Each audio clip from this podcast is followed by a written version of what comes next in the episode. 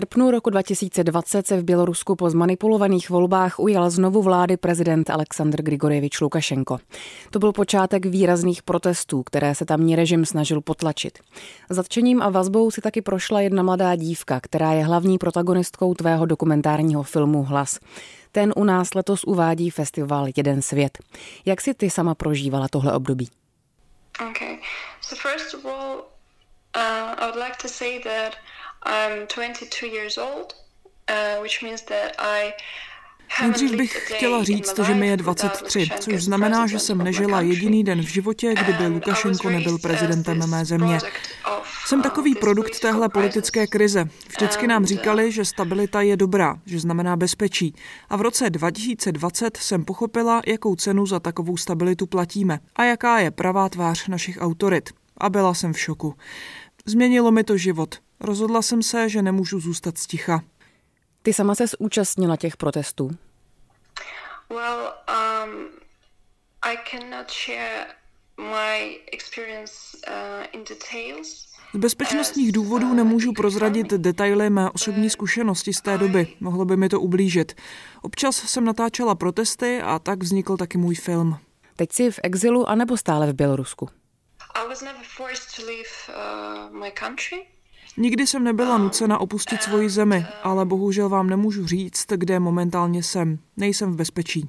Tvůj film je o mladé dívce, říkejme jí třeba Julie. Jak jste se poznali? So, yeah, we can call her Julia, for example, okay. Um, so, um, ano, můžeme jí pro účely našeho rozhovoru říkat třeba Julie. Studovala jsem filmovou režii v Petrohradě. Musela jsem opustit Bělorusko, když začaly protesty, abych mohla pokračovat ve studiu. Je to vlastně docela zajímavý příběh. Nikdy nevynechávám přednášky. Tehdy jsem se ale nudila na dějinách kinematografie a tak jsem odešla. Vyrazila jsem na běloruskou ambasádu, protože jsem zaslechla, že tam přijdou nějací lidé z Běloruska. Je to 18-letá dívka a byla zadržena a vězněna během protestů v Bělorusku v roce 2019.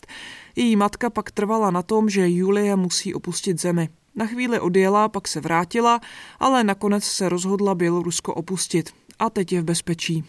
Julie ve filmu mluví o bytí, věznění a taky o pronásledování. Co takový zážitek podle tebe udělá s mladým člověkem a jeho psychikou?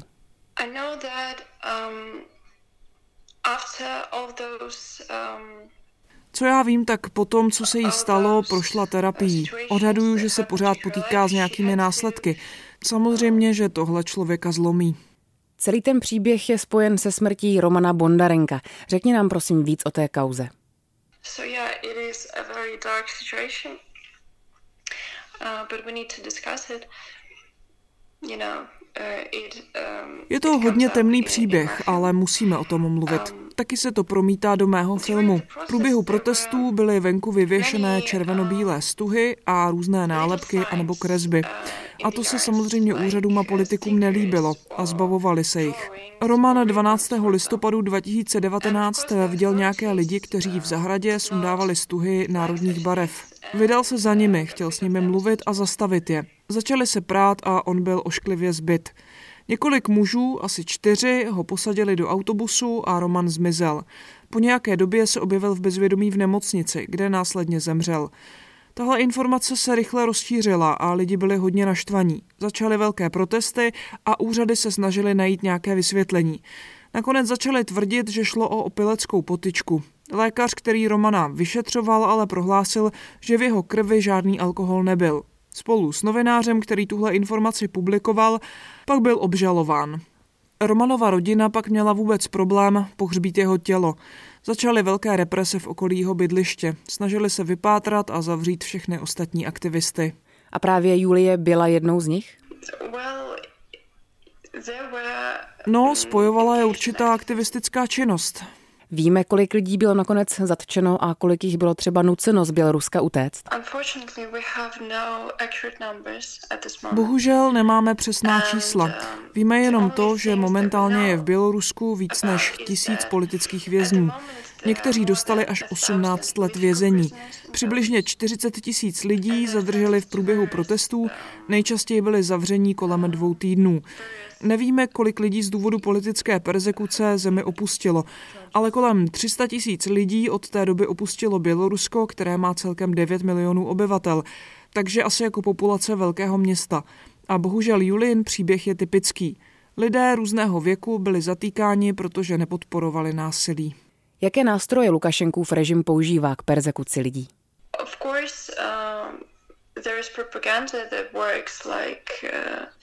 Samozřejmě tady funguje propaganda. Od narození. Ideologie se učí ve školách. Lidé jsou vyhazovaní z práce, jsou nuceni opustit univerzity. Je to těžké najít nějaké zdroje obživy, když jste nezávislý a odvážný člověk. Většina aktivistů Bělorusko musela opustit. Navíc je teď likvidováno na 275 neziskových organizací. Někdy je to až komické. Jedna z těch organizací je největší ekologická organizace s názvem Sedm ptáků. Údajně tam probíhaly nějaké extremistické aktivity. V Bělorusku prostě nemůžete ani zachraňovat ptáky, protože byste se mohli dopouštět nějakých nepřístojných aktivit. Je to už dva roky a Lukašenko je stále prezidentem. Jak tyhle protesty podle tebe změnily běloruskou společnost? Yeah. So um, I'm not going to lie to you. At this moment, people are a bit broken and. Um, Nebudu ti lhát, lidé jsou zlomení. Nevidí z toho cestu ven. Něco se ale přece jenom změnilo. Vždycky jsem si myslela, že se tu lidi neumí usmívat, anebo se sobě navzájem dívat do očí. Říkala jsem si, proč tu jsou všichni tak nepřátelští? Ale během těch procesů pochopíte, že lidé se prostě jenom bojí. Jsou skvělí, míru milovní a umí se smát.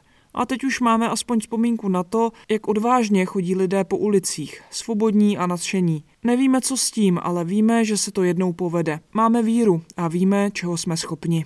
Ve filmu je i jeden další záběr na asi mladého vojáka, kterého nějaká žena v davu konfrontuje s tím, že je zrádce. Očekávali jste, že se policie a taky armáda nakonec postaví na vaši stranu? Mostly they're very young guys and I was ano, většinou to jsou mladí kluci.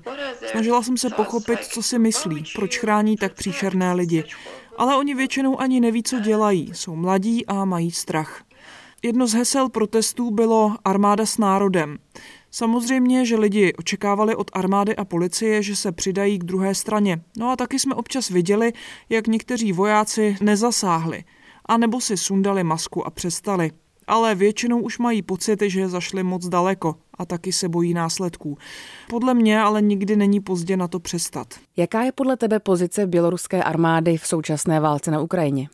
Uh, so we do not have some any confirmed information about Belarusian Belarusian troops uh, taking part in this uh, invasion, but um, of course, as far as we know that um, Nemáme žádné potvrzené informace o tom, že by se nějaké běloruské jednotky účastnily invaze na Ukrajině. Ale co víme, tak se na území Běloruska nachází ruské jednotky, které mají Ukrajince poškozovat. Jsme v podstatě okupováni. Lukašenkův režim s Ruskem spolupracuje. Je to příšerná situace. Věřím, že protesty, co se děly, dávají jasně najevo, že běloruský lid Lukašenka nezvolil. Máme svou vlastní opoziční Světlanu Cichanovskou. Vím, že lidé nechápou, proč tu nejsou žádné protiválečné protesty, ale my jsme okupováni a lidé by byli zatčeni a uvězněni. Lidé se konfrontují, ale partizánsky, skrytě a doufáme, že společně tu hroznou válku zastavíme. Na čem teď momentálně pracuješ? Um, currently I'm actually working on my uh, scenario, on my um, script Momentálně pracuji na scénáři svého hraného filmu a bude to souviset se současnými událostmi. Prezentace mého současného filmu mě ale neustále ohrožuje. S Julií jsem stále v kontaktu. Je ráda, že je její příběh vidět a slyšet. Je to pro ní určitá terapie.